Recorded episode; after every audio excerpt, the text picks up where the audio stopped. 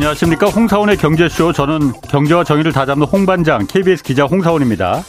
오늘부터 청취율 조사 기간이라고 합니다. 뭐, 아직도 홍사원의 경제쇼가 전체 1위가 아니라는 사실, 이거 믿기도 힘들고 또 받아들이기도 힘듭니다. 여러분들이 한번 만들어 주시죠. 그래서 오늘 여러분들 위한 퀴즈 이벤트 한번 준비했습니다. 그래서 오늘 제가 심혈을 기울여 쓰는 오프닝까지 지금 생략하고 바로 가겠으니까 잘 들어보시기 바랍니다. 2030 세계 박람회 엑스포 유치를 신청한 부산시의 개최 역량과 준비 상황을 점검하기 위해서 오늘 아, 국제 박람회 기구가 본격적으로 실사에 나섭니다. 세계 박람회는 유치 시에 61조 원의 경제 효과와 50만 명 일자리 창출 효과가 기대되는 큰 행사인데요. 자, 여기서 퀴즈 나갑니다. 2030 세계 박람회 개최를 준비 중인 도시는 어딜까요? 1번 서울, 2번 대구, 3번 부산. 자, 다시 한번요. 2030 세계 박람회 개최를 준비 중인 도시는 1번 서울, 2번 대구, 3번이 부산. 자, 정답 보내주신 분들 가운데 30분 추첨해서 5만 원 상당의 백화점 상품권 드립니다. 정답 아시는 분은 문자 50원, 아, 짧은 문자 50원, 긴 문자 100원이 드는 샵 9730으로 정답과 성함 보내주시면 되고요. 반드시 이 방송 끝나기 전, 그러니까 5시 전까지 문자 보내셔야 합니다. 자, 오늘 퀴즈는 대한민국 첫 번째 world class 엑스포 부산 광역시와 함께 합니다. 하겠습니다. 홍사훈의 경제쇼 출발합니다. 유튜브 오늘도 함께 갑시다.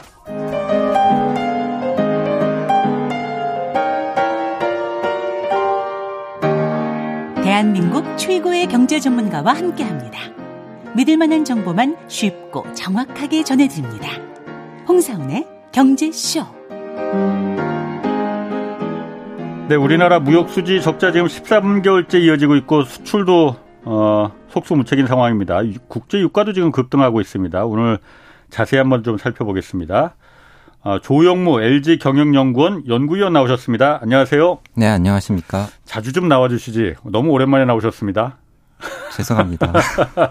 죄송하긴요. 뭐 저희가 고맙죠.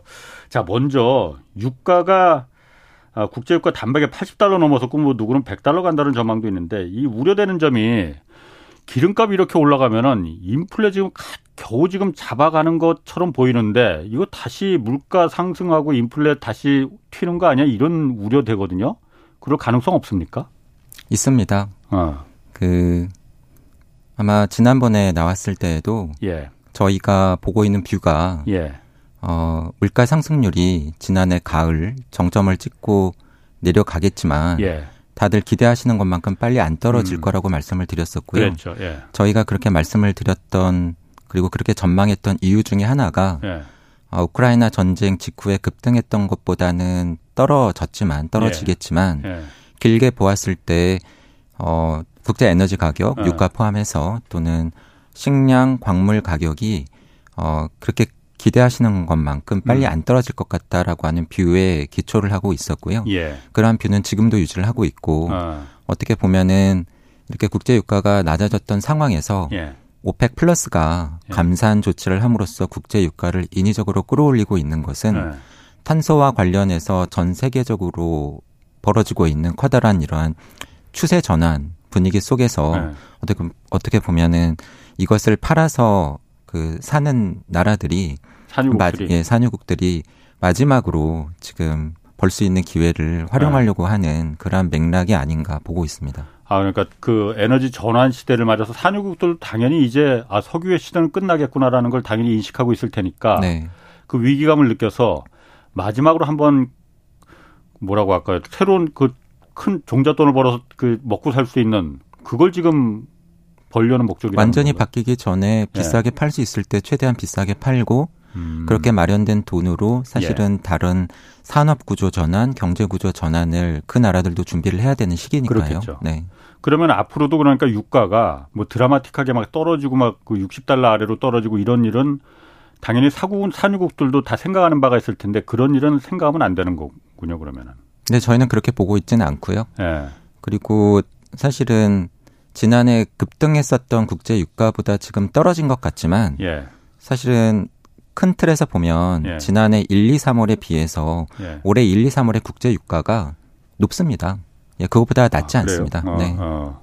아, 그럼 앞으로도 그러니까 저유가 시대는 그러니까 상당 기간은 좀 기다기 힘들고 그러면은 이게 사실 물가고 물가에 직접적인 영향이 있으니까 지금 인플레에 영향이 있으니까는 우리가 이게 그 관심 있는 거잖아요. 예. 물가를 그러면 지금 아까 조금 전에 경제 뉴스도 나왔지만 올해 우리나라 이번 달 그 지난달 그 소비자 물가 지수도 약간 좀 내려가긴 했는데 그래서 아 물가가 잡히는 거 아닌가 그런데 좀 생각할 게 많이 있어요. 그 근원 소비자 물가라고 하잖아요. 그러니까 에너지 이런 석유값 같은 거하고 공, 곡물 이런 거 뺀 거는 오히려 더 올라갔더라고요. 네. 이러면은 물가가 이거 잡히는 거야 안 잡히는 거야 애매합니다. 그러니까 어떻게 보세요? 네, 그 사실 오늘 방송 나오기 전에 예. 제가 좀 고민이 됐었는데 예.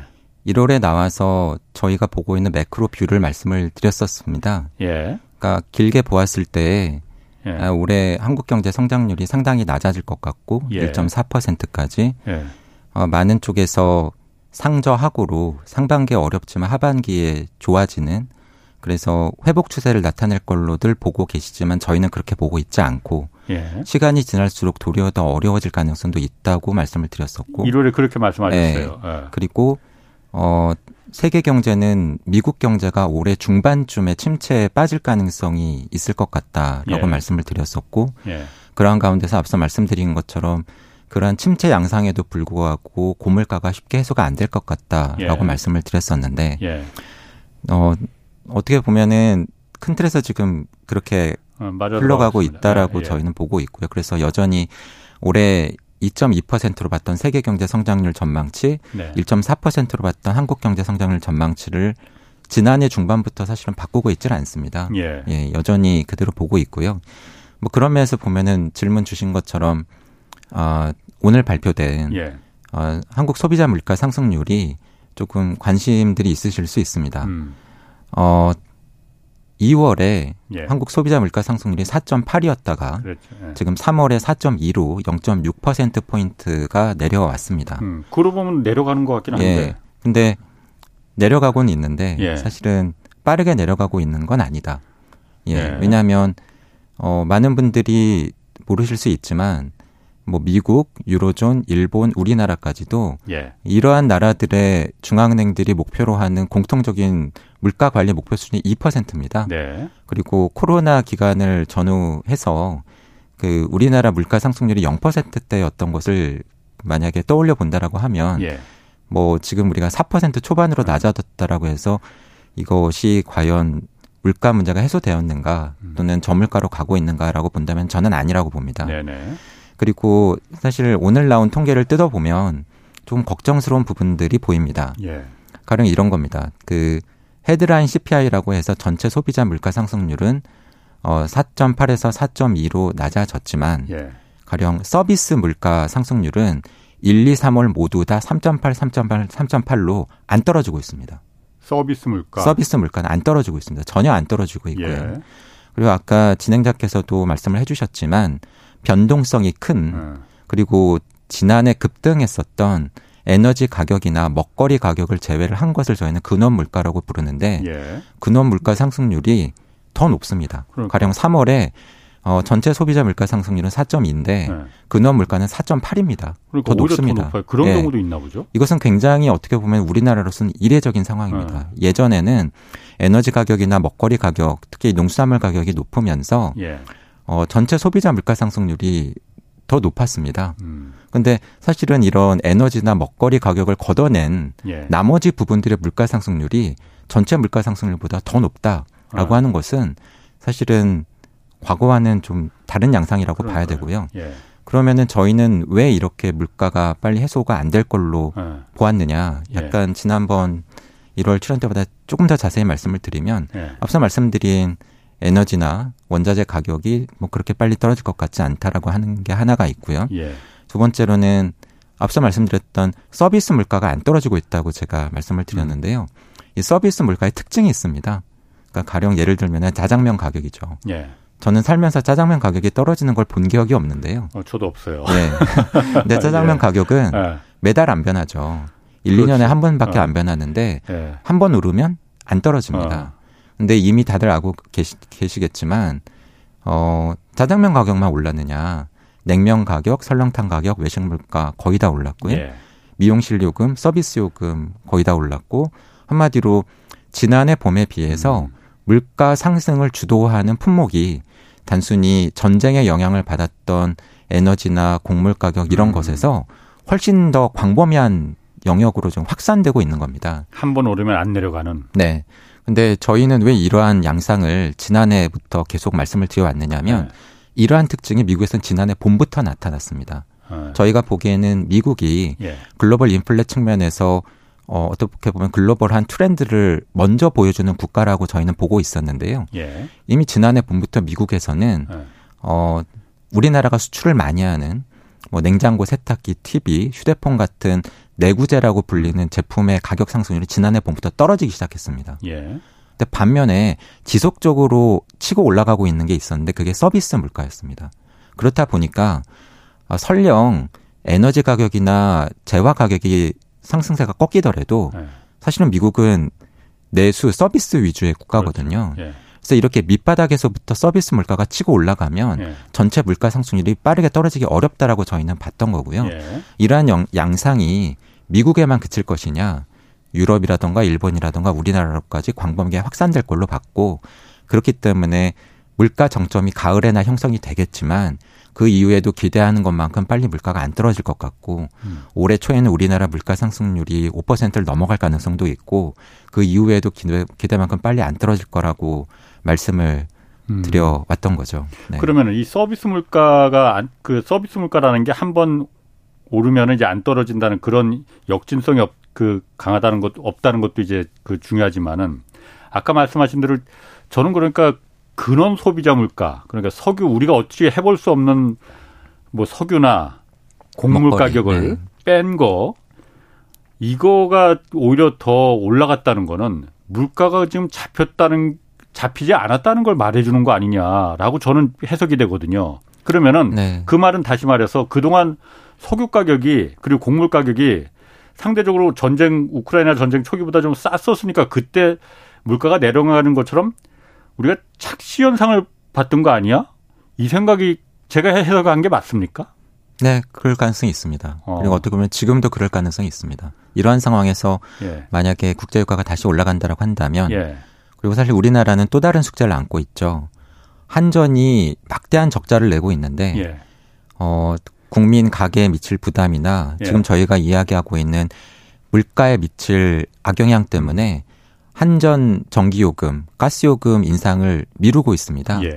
근데 계속 미룰 수는 없거든요. 그렇죠. 이게 단순히 그냥 한전이라고 하는 특정 기업의 상황만을 어렵게 만드는 것이 아니고 예.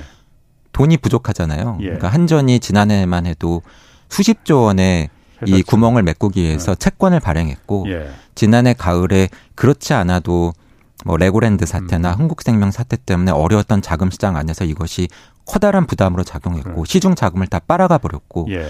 나머지 기업들이나 민간 부문에서 자금을 구하기 어려워서 발을 동동거려야 했고 예. 한마디로 우리나라가 지난해 가을 이후에 겪었었던 자금 시장, 채권 시장 혼란의 중요한 요인이었습니다. 예. 그래서 이것을 더 이상 미루기 어려운 상황인데 이 요금 결정을 사실은 미룬 셈이거든요. 예, 그렇죠. 계속 미루기는 저는 어려울 걸로 보고 이게 불가능하죠, 그거는. 예, 예. 2분기가 됐든 3분기가 예. 됐든 예. 그것이 요금에 반영이 된다라고 한다면 사실은 그건 남아 있는 앞으로의 인플레 압력 아, 요인이라고 그러네. 보고 있습니다. 아.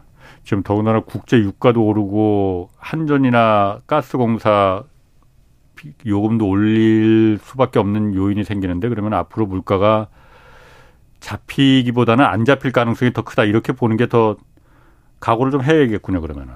네, 그렇다고 보고 있습니다. 그러면은 물가도 올라가는데 아 금리가 또 연결이 돼 있잖아요. 지금 우리 한국은행 이 당장 이제 11일 날 기준금리 다시 결정을 합니다. 지난번에는 3.5%로 동결을 했는데 어 어떻게 해야 됩니까 그러면은 그 위원님 생각에는 네. 그 지금 금리라는 게 경기 물가도 봐야 되지만은 경기도 봐야 되고 여러 가지를 봐야 되잖아요. 경기 우리나라 당연히 지금 매우 안 좋습니다. 무역 수지도 계속 적자고. 네. 어, 한국은행도 매우 지금 복잡할 텐데 네. 위원님은 일단 기준금리는 어떻게 가는 게 맞다고 보시는 건지. 제가 이런 질문을 받을 때 항상 아. 그 확인을 하는데요. 예. 어떻게 될 것 같은지를 물어보시는 건지 예. 아니면 어떻게 해야 된다라고 해야 하는 건지 제 아. 생각을 물어보시는 건지 예, 예. 확인을 하는데 후자 쪽이신 것. 같습니다. 어, 제 생각은 어, 지금 상황이 한국은행이 금리를 올리기 점점 더 어려워지고 있다고 보고 있습니다. 어, 지난해부터 계속 말씀드려 온 것이 예. 한국은행 통화 정책의 무게 중심이 예. 시간이 지날수록 예. 물가 인플레에서 경기 쪽으로 옮겨갈 거다라고 말씀을 드려왔고요. 아하. 어 사실 제가 좀 이렇게 경제가 안 좋아질 거라는 예. 전망을 내놓을 때는 예. 어 저 개인적으로는 제 전망이 틀리기를 사실은 바랍니다. 많은 분들께 예. 미치는 예. 이런 영향 같은 걸 생각을 하면. 예. 하지만 제가 말씀드린 것처럼 지난해부터 저희가 봤던 view 그리고 올해 1월에 제가 이 프로에 나와서 말씀드렸던 예. view가 사실은 어 거의 이렇게 그대로 흘러가고 있다라고 음, 음. 보고 있어서 예. 그러한 흐름 속에서라고 한다면 예. 사실은 한국은행은 어 이미 상당히 금리를 올리기 부담스러워진 상황이라고 아. 보고 있습니다. 지금 정황이 그런데요. 예. 어 2월에 예. 지난번 금통위에서 한국은행이 금리를 동결을 했습니다. 예. 그때도 질문을 많이 받았었는데요. 어, 그때 제가 이렇게 여러 쪽에 드렸던 제 대답은 한국은행이 금리를 올릴 수 있는 마지막 시기가 지나가고 있는 것 같습니다라고 말씀을 드렸습니다. 음. 사실은 올해 초와 비교해 보면 지금 세계 경제도 그렇지만 한국 경제에 대한 비관론이 더 높아지고 있는 것 같습니다. 예. 전에는 제가 소수 의견이었는데 지금 음. 비슷한 말씀을 하시는 분들이 많아지고 있는 걸 예. 느끼고요. 그리고 조금 전에 저희가 물가를 이야기를 했는데 어쨌든 간에 물가 상승률이 떨어졌잖아요. 예, 4.8였다가 4.2로. 한국은행으로서는 물가가 높아지고 있으니까 이걸 네. 고려해서 물가를 고려해서 금리를 높여야 되겠다라고 하는 부담감이 좀 완화되는 셈입니다. 그렇다라고 한다면 네. 네. 한국은행이 금리를 올린다라고 한다면은 어 상당히 경기나 다른 앞서 말씀드렸던 금융시장, 예. 자금시장, 채권시장에 미칠 영향에 대한 예. 우려, 어, 그런 것들을 감수하고서 올리는 셈이 될 것 같은데, 예. 그러기에는 지금 흘러가고 있는 우리나라의 경기 흐름, 예. 또는 오늘 그 말씀을 얼마나 드릴 수 있을지는 모르겠습니다만, 어, 부동산을 중심으로 해서 예. 우리나라 비은행권이 안고 있는 금융상의 불안 요인이 예. 저는 여전히 해소되고 있지 않다라고 보고 있기 때문에 그러한 상황에서 금리를 올린다라고 한다면 그것이 또 미치는 영향이 분명히 있을 것 같습니다. 예. 그러한 걸 감안을 하면 어, 한국은행이 금리를 올리기는 이미 상당히 어려워진 것 같다라고 보고 있습니다. 그러니까 위원님 제가 말을 이렇게 들어보면은 올려야 되는 건 올려야 되는 건데 한국은행이 통화 정책을 봤을 때는 네. 여러 가지 다른 주변 상황 다른 요인 때문에 못 올릴 것 같다라는 그로 들려요. 네. 근데 못 올릴 이유가 두 가지일 것 같아요. 하나는 경기 침체. 네. 경기 침체면 그런데 세계적으로 다 오는 거니까 그렇지만은 또 하나는 지금 마지막에 말씀하신 게 부동산 상황이 때문에 못 올릴 것 같다고 얘기하셨잖아요. 금융, 금융, 네. 금융 시장이 네. 붕괴될 가능성, 네. 붕괴까지 말하기는 건 좀 뭐하지만은 위기가 올까봐 이게 그렇게 지금 심각한 상태입니까? 금융 상태가? 왜냐면은 제가 왜 그 질문을 드리냐면은 작년 말부터 계속 부동산 PF 문제가 돼서 터질 거라고 계속 말은 해왔었는데 어쨌든 지금 몇 달 지금 지나는데 지금 4월이 됐는데 벚꽃도 피고 그랬는데 별로 그냥 꾸역꾸역 그렇게 견뎌오고 있잖아요. 네. 별 문제 없는 거 아니에요, 그러면은? 음, 꾸역꾸역 간다라고 해서 예. 병이 치유된 건 아니죠. 음. 네. 어, 역시 많이 받는 질문인데, 예. 뭐 미국에서 은행까지도 망하고 있으니까 어, 금융시장을 어떻게 보고 네. 있느냐라고 네. 질문을 받으면 예. 저는 당분간은 예.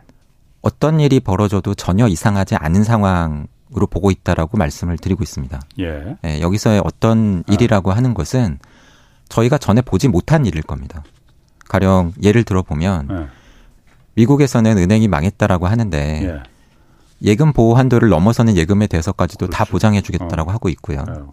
유럽에서는 은행이 망했다라고 하는데 그 재무의 기본이 네. 어떤 회사에 문제가 생기면 먼저 그 회사의 주주가 책임을 지고 그 회사에 돈을 빌려준 채권자들한테는 돈을 먼저 돌려주는 게 파이낸스 재무 이론의 기본 중의 기본인데 그렇죠. 네. 이번에는 물론 특정한 채권이긴 하지만 부채를 빌려준 채권자들의 돈은 다 상각시켜 버리고 그러니까. 나머지 주주들은 물론 손해를 많이 보긴 했지만 예. UBS라고 하는 어. 새로운 은행의 주식을 적게나마 받았습니다. 예. 이게 뭐냐 이거죠. 그러니까. 예. 그러니까 이런 것들이 보여주고 아. 있는 것은 예. 어 저희가 경험해 보지 못한 일이고 예. 아 역시 뭐 많이 받는 질문인데 뭐 그럼 이렇게 볼 수 있는 거 아니냐? 예. 그냥 다 개별적인 별도의 사안 아니냐? 가령 이런 거죠. 음. 실리콘밸리 뱅크가 망했다라고 하는데 네. 뭐 사실 제가 그 다른 전문가 분들께 듣는 의견은 네. 은행의 기본이 안 됐다. 예, 위험 관리, 예, 네. 은행 은행으로서의 기본을 안 지켰다. 가 가령 어떻게 그렇게 받은 돈을 다 장기 미국 국채에 몰빵을 하며 음. 예 그리고 유동성 관리도 안 하고 음. 그리고 만약에 그게 그 개별 은행의 사안이었다고 한다면 어떻게 보면은 뉴욕에서 망한 Signature Bank는 그냥 예. 가상화폐 자산과 관련되어 있어서 망한 거고 예. 유럽의 크레딧 스위스는 그냥 뭐 걔네가 잘못했으니까 음. 예 뭔가 뭐 부실도 하고 예, 예. 음. 어떻게 보면 이게 각각이 아니냐 그러면은 각각의 이유가 있으니 그것들 어쨌든 틀어 막았고 음. 그럼 이제 또 잘 정리되는 거 아니냐 예. 근데 저는 사실은 다르게 보는데요 어, 그러면 왜 실리콘밸리 뱅크는 예. 그 은행에 돈을 맡겼던 실리콘밸리에 있는 스타트업들이나 음. 벤처 기업들이 갑자기 돈을 예금을 안 맡기고 도리어 예금을 빼내갔으며 음. 왜 실리콘밸리 뱅크가 투자를 했던 미 국채를 팔았더니 대규모 손실이 났으며 음. 가상화폐 자산의 가격은 왜 그렇게 급락을 했으며 예전에는 넘어갈 수 있었던 유럽은행의 부실이 이번에는 왜 터졌느냐. 음. 제가 보기에는 공통적이고 근본적인 원인이 음. 있다는 거죠. 어떤가요? 지속적으로 그리고 급격하게 인상되었던 중앙은행의 정책금리 인상이 음. 벤처 스타트업 기업들의 상황을 어렵게 만들었고 예. 미 국채 가격을 예. 급락시켰고 가상화폐 자산 가격을 떨어뜨렸고 유럽의 금융 부실에 대한 투자자들의 우려를 키운 거죠. 예. 그러면 저희가 생각해 봐야 되는 거는 어 그래 공통적인 요인이 있었어? 그렇지. 예. 그럼 그 공통적인 요인은 해소됐나? 미 연준의 금리 인상은 제가 보기에 아직 안 끝났습니다. 그렇죠. 예. 어쨌든 이 모든 발단의 시작은 사달의 시작은 사상 유례 없는 급격한 기준금리 인상이었으니까. 인상이었으니까. 어. 그러면은 금리 인상 아직 안 끝났고요. 어. 그리고 기억하시는 분들이 계실지 모르겠는데 왜 저희가 올해 하반기가 더 어려울 수 있다라고 보았느냐. 예. 1월에 뭐 출연했을 때 제가 금리가 여전히 오를 것 같은데 예. 금리가 인상되었을 때 그러한 고금리가 경제에 영향을 미친 데는 시차가 있더라. 예. 짧으면 반년, 길면 1년. 그래서 상반기 중에 금리 인상에 상단이 확인된다고 하더라도 그게 실물 경제에 영향을 미치는 거는 하반기일 것 같다라고 음. 말씀을 드렸죠. 예. 어떻게 보면 저희 예상보다 그 문제가 먼저 표면화된 겁니다. 음. 그럼 한번 비유를 해보자면 이런 겁니다. 댐이 있어요. 예. 댐에 균열이 생긴 거죠. 예. 그래서 몇 군데에서 물이 새기 시작했습니다. 예. 그래서 그걸 지금 뭐 틀어 막았어요. 보수 공사로. 근데 그 원인을 보니까 수압이 너무 높은 거예요. 예. 댐에 물을 너무 많이 가둔 겁니다. 물을 빼야지. 점점점 수위가 높아진 것을 예. 저희가 중앙은행의 금리 인상이었다라고 해보죠. 음, 음, 예. 그러면은 왜 이렇게 수위가 높아졌느냐? 상류에서 비가 너무 많이 와서 예. 그 물이 지금 댐으로 점점 유입됐고 음. 수위가 높아졌기 때문이거든요. 예. 그럼 상류의 비는 뭐냐? 인플레인 거죠. 어. 인플레가 해소가 안 됐으니까 댐은 수위가 높아질 수밖에 없고 음. 중앙은행 금리를 인상할 수밖에 없고 댐의 벽이 받는 압력은 여전히 높고 그 균열이 몇 군데가 표면화되었는데 예. 그러면 그 균열이 이제 안 생길 거냐? 그걸 누가 보장할 수가 있겠습니까? 음. 그래서 역시 저한테 그럼 그 균열이 어디서 생기는데요? 라고 물어보시면 아 그건 저도 잘 모르겠습니다라고 답을 드릴 수밖에 없을 것 같아요. 아니 시작은 상류에 물이 많이 들어오니까 그런 거잖아요. 네. 말씀하시는 상류의 물이라는 건 물가라는 네. 거고. 옌플레. 그럼 물가를 잡아야 잡아야 되는 게 근본적인 치유 방법이라고 말씀하시는 거 아니에요? 그게 어쨌든 비가 그쳐야 되는 거죠. 음. 네. 강수량이 줄거든 예. 줄거나 상류에서 내려오는 물의 양이 줄거나. 예. 근데 앞서도 제가 인플레에 대해서 말씀을 드렸습니다만 아, 그렇게 보기 어렵다라는 네. 겁니다. 어, 어차피 정책금리로 질문을 주셨으니까 음. 그럼 정책금리로 답을 드려볼까 합니다. 예. 우리나라 금리도 관심이 많지만 요즘에는 미국 금리에 대해서도 그렇죠. 관심이 높으시죠. 예, 예. 당초 저희가 봤었던 미 연준의 이번 금리 인상 사이클의 상단은 음. 5% 중후반이었습니다. 예. 근데 음 올해 초에 예. 금융시장이 좀 앞서갔죠. 예. 어. 빨리 금리를 낮춰줄 네. 것 같아. 어, 인하한다고. 예. 예. 근데 그러다가 그 기대가 사그라들었죠. 예. 뭐 파월 의장도 다른 이야기 딴소리 하고 그러니까. 예. 그랬더니 갑자기 금리 인상 상단에 대한 기대가 6%를 넘어가기도 하고 그랬습니다. 예. 그러다가 지금은 은행이 망한다고 하니까 어, 그건 안 좋은 뉴스지만 예. 어, 은행이 망하는데 미 연준이 금리를 올리겠어라고 어. 하면서 금리 인상 상단에 대한 기대가 또 낮아졌습니다. 예. 예. 그래서 뭐 5%까지밖에 못 올릴 거야. 올해 말에는 4%까지 이제 인하할 거고 내년 말이면 3%까지도 인하할지도 또 모른다라고 하는 기대가 형성이 되고 있습니다. 예. 그러면 예. 이게 뭘 의미하는 걸까요? 가령 금리 인상 상단이 낮아졌다. 그러면 통화 긴축의 강도가 정말 완화된 거냐?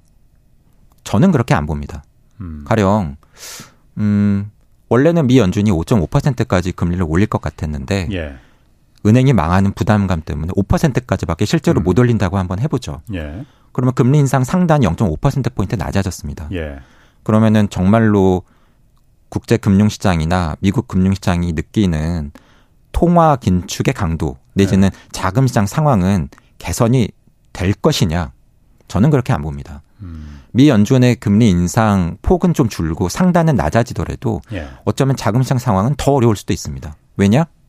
신용 경색 때문에 음, 돈이 망하고 있는데 예. 은행들이 돈을 빌려주기 어려워지고 예. 있거든요. 예. 가령 이런 거죠. 음, 은행들이 망하고 있기 때문에 예. 망하는 은행들을 돕기 위해서 몇 가지 조치들이 나왔어요. 예. 불안하니까 예. 중소형 은행에서 빠져나온 예금들이 대형 은행으로 몰리고 있습니다. 미국에서. 그랬더니 그 대형 은행들이 중소형 은행들이 망하는 것을 막기 위해서 우리 예금을 중소형 은행에 그냥 다시 넣을게라고 하면서 예금을 대고 넣었습니다. 예. 그것도 하고요. 또 미 연준이 예. 어, 중소형 은행들한테 특정한 성격의 단기 대출도 많이 해줬습니다. 망하지 말라고, 음. 돈 부족하지 말라고. 그러면 한번 생각을 해보죠. 예. 유동성 위기 때문에 미국 중소형 은행들이 예. 망하는 상황은 피할 수 있을지도 모릅니다. 하지만 예. 어쨌든 중소형 은행에서 앞서 말씀드린 것처럼 망할지도 모르니까 불안해서 예금이 대거 인출됐잖아요. 예. 그럼 이 중소형 은행들이 대출을 제대로 해줄 수 있을까요? 못하죠. 못하죠. 네. 지금 유동성 위기를 넘기는 게 급급한데요. 네. 네. 더군다나 미 연준이 돈은 풀고 있다고 하지만 예. 돈을 푸는 양상이 예. 글로벌 금리 위기 이후에 제가 경험했던 것과 지금 다릅니다. 예. 양적 완화라는 걸 했어요.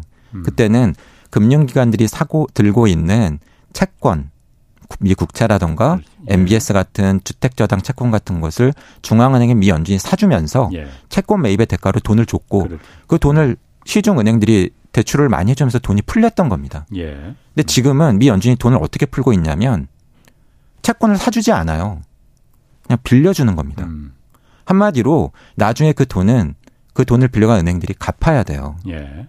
채권을 팔고서 완전히 내 돈이 돼서 이걸 대출해 줄 수 있는 돈이 아니라 예. 유동성 위기를 넘기라고 빌려준 돈이기 때문에 언젠가는 갚아야 되는 예. 돈이라는 거죠. 예.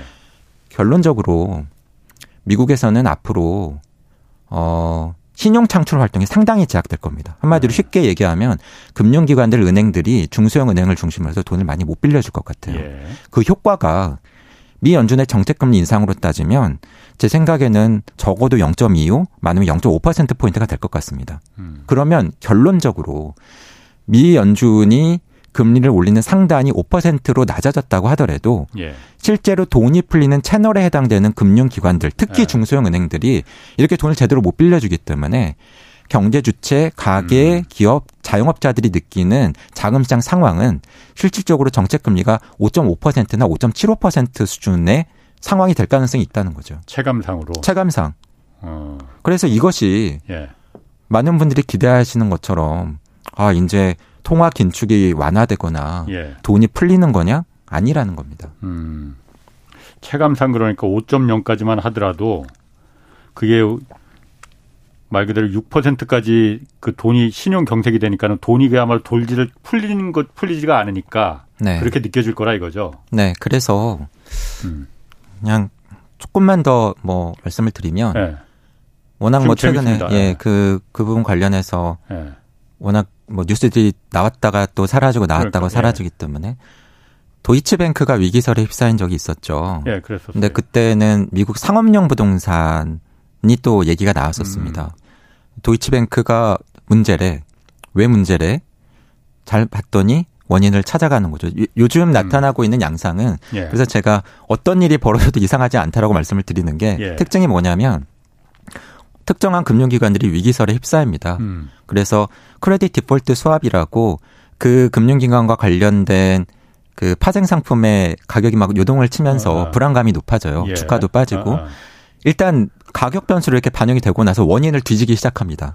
도대체 얘네가 뭐가 문제라서 그런 거지? 소문이 돌고 나서 원인을 찾아요. 아, 문제가 생겨서 네. 그 문, 그게 된 게 아니고. 네. 근데 어. 만약에 그때 원인을 네. 뒤졌는데 네. 가령 실리콘밸리 뱅크가 유동성 위기 네. 때문에 예. 미 국채를 팔아서 12억 달러 손실을 기록을 한 것처럼 예. 불안감이 확인이 되면 예. 근데 그때는 정말 일이 커지는 거고요. 예. 뒤져봤더니 뭐가 안 나온다. 그러면 예. 그냥 넘어가는 것 같습니다. 제가 보기에는. 그럼 앞으로 그렇게 위기설에 휩싸이는 금융기관이 안 나올 것 같으냐? 저는 또 나올 것 같습니다. 그러면 이제 그 금융기관들이 또 해명을 하거나 예. 대응을 해야 되겠죠. 예.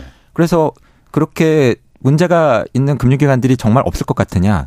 저는 있을 것 같다는 겁니다. 왜냐하면 이렇게 지속적으로 올라온 정책 금리 때문에 예. 채권 가격도 많이 빠졌고 예. 주식 가격도 많이 빠졌고 가상화폐 자산 가격도 많이 빠졌고 최근에는 예. 미국 주택 가격도 빠지고 있기 때문에 예. 그래서 그거는 가봐야 한다. 예. 가봐야 한다.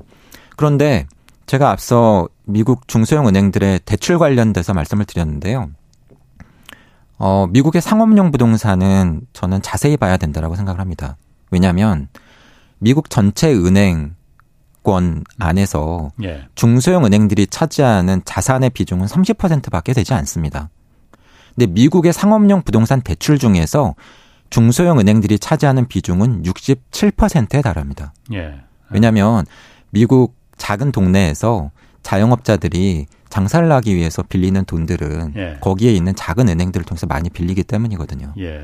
그래서 만약에 이렇게 미국 중소형 은행들이 계속 위기가 어려움이 반복되거나 해소되지 않거나 예. 제대로 돈을 못 빌려준다라고 한다면 지금도 이미 어려워서 예. 위기설의 원인으로 지목이 되고 있지만 예. 앞으로도 미국의 상업용 부동산은 저희가 좀 잘 지켜봐야 되는 섹터라고 보고 있습니다. 음, 그렇군요.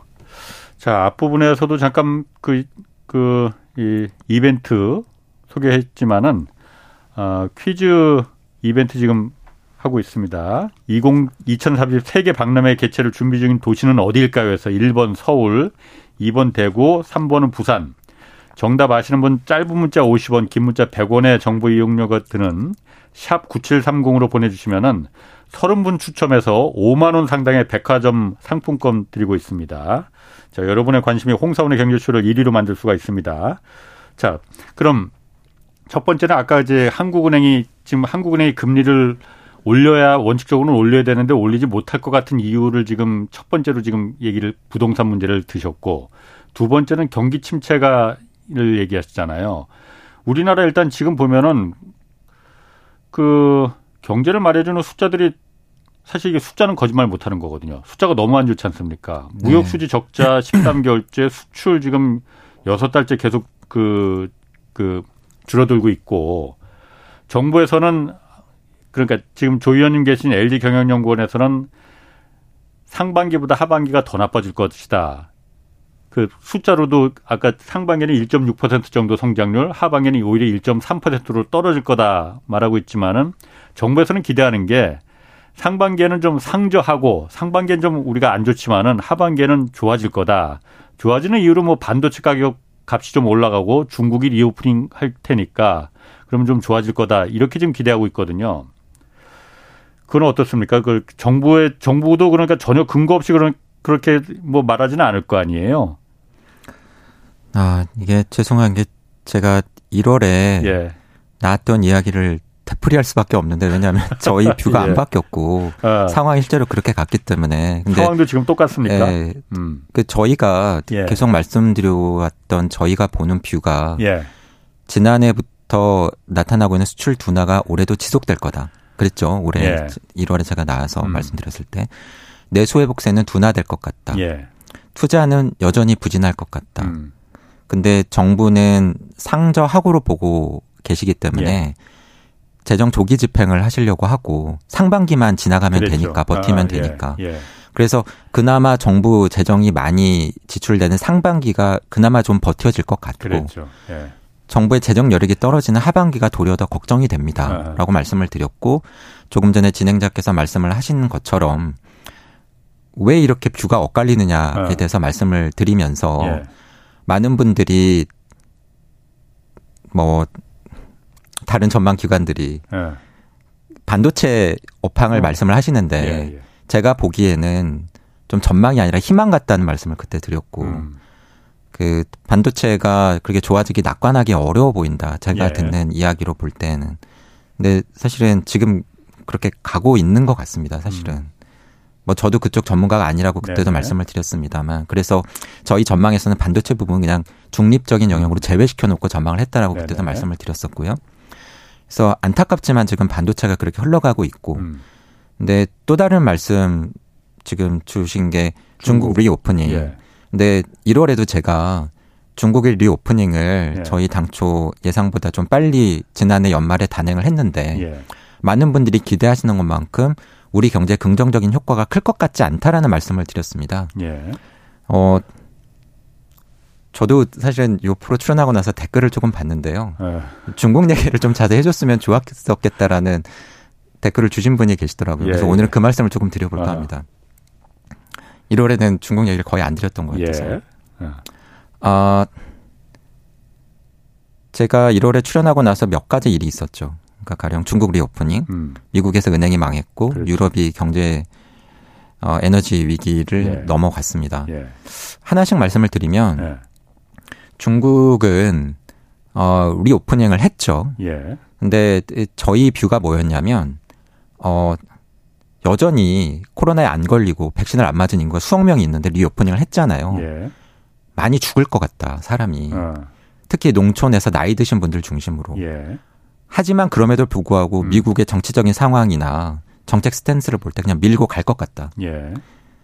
그렇게 한 거죠, 사실은. 어, 어. 예. 예. 그러면은 저는 매크로 이코노미스트니까 예. 경제적으로 예. 뭐 중국 경제, 세계 경제, 우리 경제에 미치는 영향이 무엇이냐를 예. 말씀을 드려야 되는데 예. 우선 중국 경제는 좋죠. 올해 경제 성장률이 5%를 넘어갈 것 같습니다. 예. 예 저희도 그렇게 봤고요. 음. 세계 경제는 긍정적이죠. 왜냐하면 세계 경제 성장에서 중국이 차지하는 비중이 절대적이니까 음.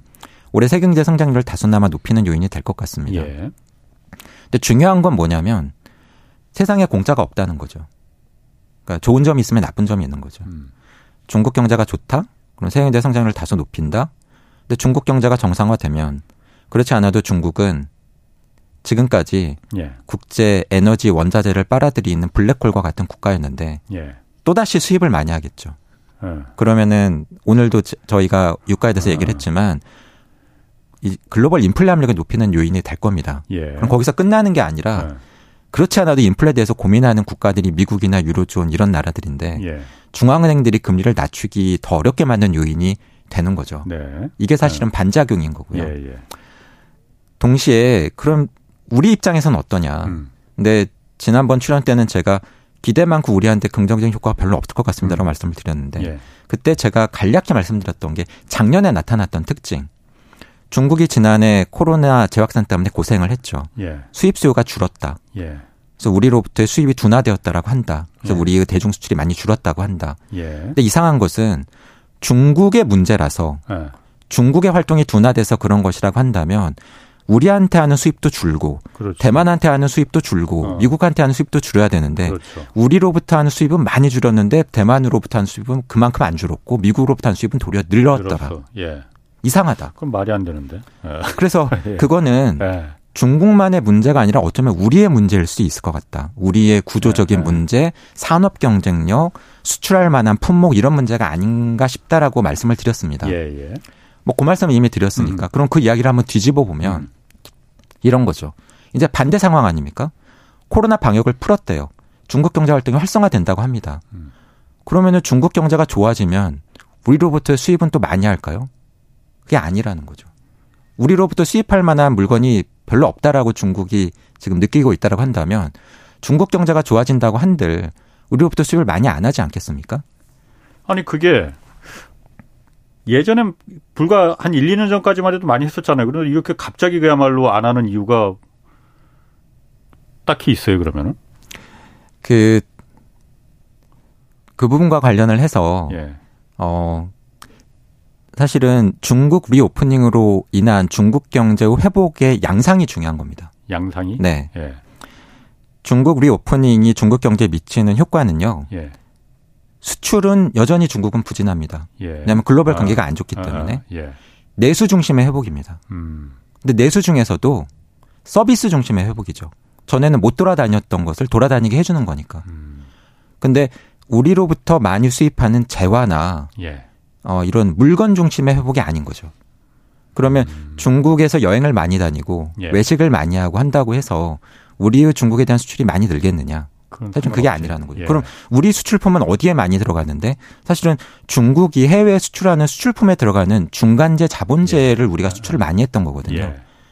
중국의 회복의 패턴이 예. 우리가 회, 수출을 많이 할 만한 회복의 패턴이 아니라는 겁니다. 음. 그래서 진행자께서 말씀을 하신 것처럼 지금 우려하던 것처럼 최근에 무역 통계가 굉장히 안 좋죠. 예.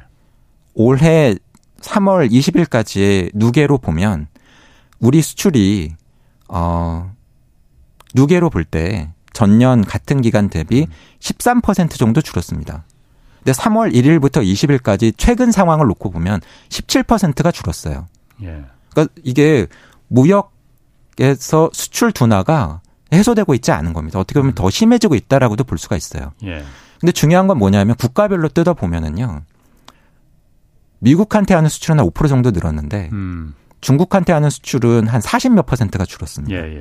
예. 근데 좀 앞뒤가 안 맞지 않습니까? 중국은 reopening 했다고 하고 성장률 높아진다고 하고 예. 경제가 좋아진다고 하는데 예.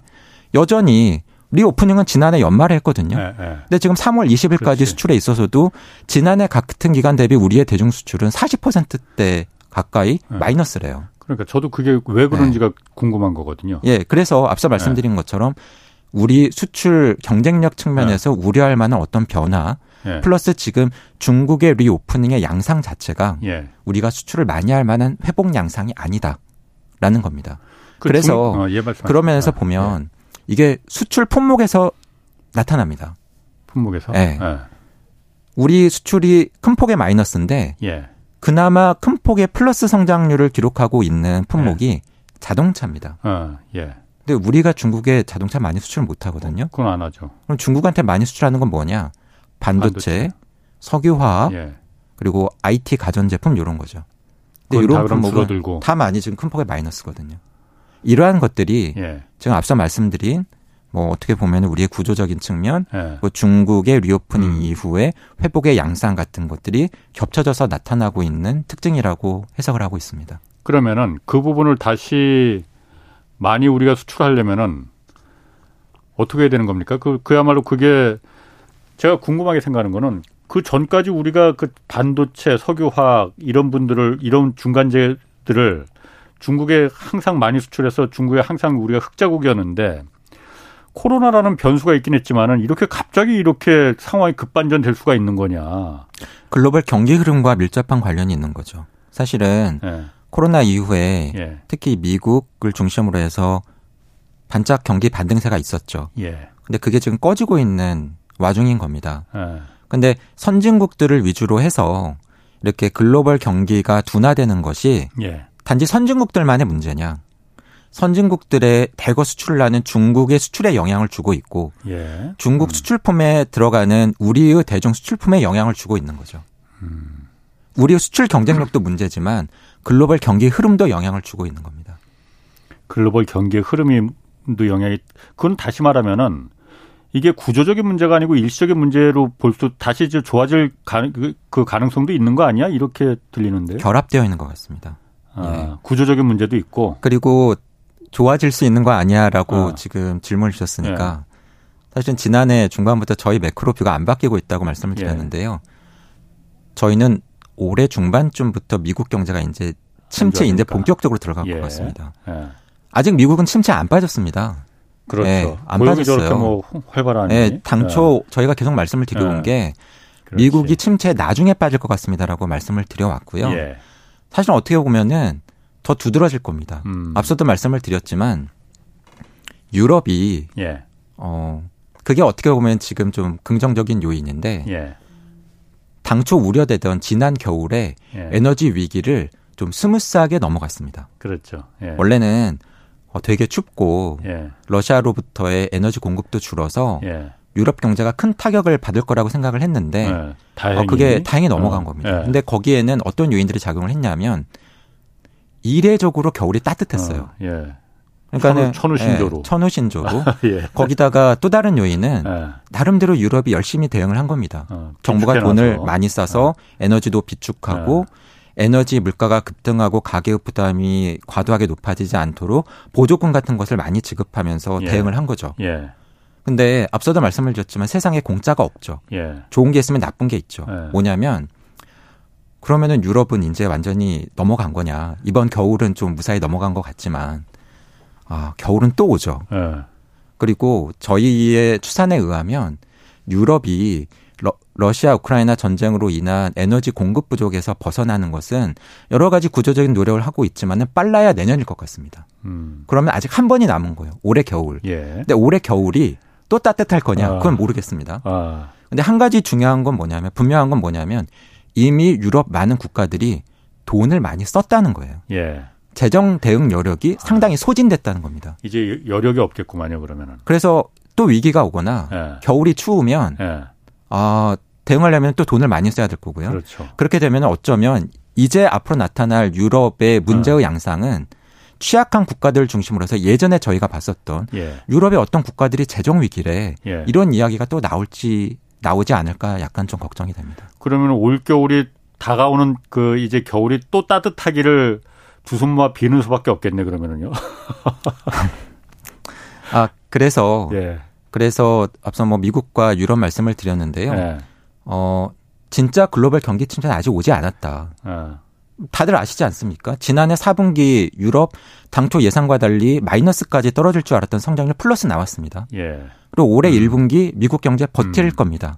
하지만 2분기부터 본격적으로 어려질 가능성이 있고요. 이유는 뭐 그동안 저희가 계속 말씀드려온 고물가의 부담, 예. 고금리의 부담, 예. 거기에 최근에 은행까지 망하면서 생긴 금융 측면의 부담이 더 얹어진 거죠. 음. 그래서 정말 어려운 시기는 아직 안 왔다. 하지만 그나마 좀 그래도 긍정적인 부분도 말씀을 드려야 되니까 지난번에도 말씀을 드렸지만 저희가 계속 전망하고 있는 이번 글로벌 경기 침체의 양상은 예. 과거 경기 침체 대비 마일드하고 짧을 것 같습니다. 왜 그렇게 보시는 거죠? 아, 그 부분은 지금 시간이 그래요? 아, 그 예. 30초밖에 안 남았는데 굉장히 뭐 간단하게 그냥 한그왜 그럼 왜 짧을 건지 궁금한데 그거. 아, 간단히 말씀을 예. 드리면요. 어, 미국을 중심으로 가게 아직 쌓여 있는 저축 어. 돈이 좀 있는 것 같고요. 예. 그리고 고용 시장이 예. 구조적인 요인으로 인해서 침체가 와도 예. 과거만큼 실업률이 급등하거나 그럴 것 같지 않습니다. 음, 그렇기 때문에 좀 마일드하다는 건 좀 그렇게 그 격하지 않고 네. 부드럽고 짧게 끝날 거다 침체가. 네. 그것도 또 모르는 거 아니에요? 그런데 지금 사실 이 워낙 미중유의 일들이 많이 벌어지다 보니까 제가 여기서 마지막으로 한 가지 어, 더 말씀을 짧게. 드리면 예. 예. 이것도 역시 양면성이 있는데요. 어. 침체가 말다 하면 좋은 거냐? 침체가 강해야 물가가 잡힐 텐데 그래서 물가가 안 잡힐 걸로 저희는 봅니다. 알겠습니다. 조영무 LG 경영연구원 연구위원이었습니다. 고맙습니다. 네, 감사합니다. 자, 청취자를 위한 퀴즈 이벤트 정답은 2030 세계 박람회 개최를 준비 중인 도시는 어딜까였는데 정답은 3번 부산이었습니다. 많은 분들이 정답 보내주셨는데 그중에서 30분께 5만 원 상당 백화점 상품권 드리겠습니다. 당첨자 확인은 홍사원의 경제쇼 홈페이지에서 하시면 되고 이번 주 목요일, 금요일에도 홍사원의 경제쇼 1등 만들기 청취자 사은 이벤트 계속되니까 꼭 함께 해주시기 바랍니다. 이번엔 한번 1등 한번 해볼랍니다. 자, 지금까지 경제와 정의를 다잡는 홍반장 홍사원의 경제쇼였습니다.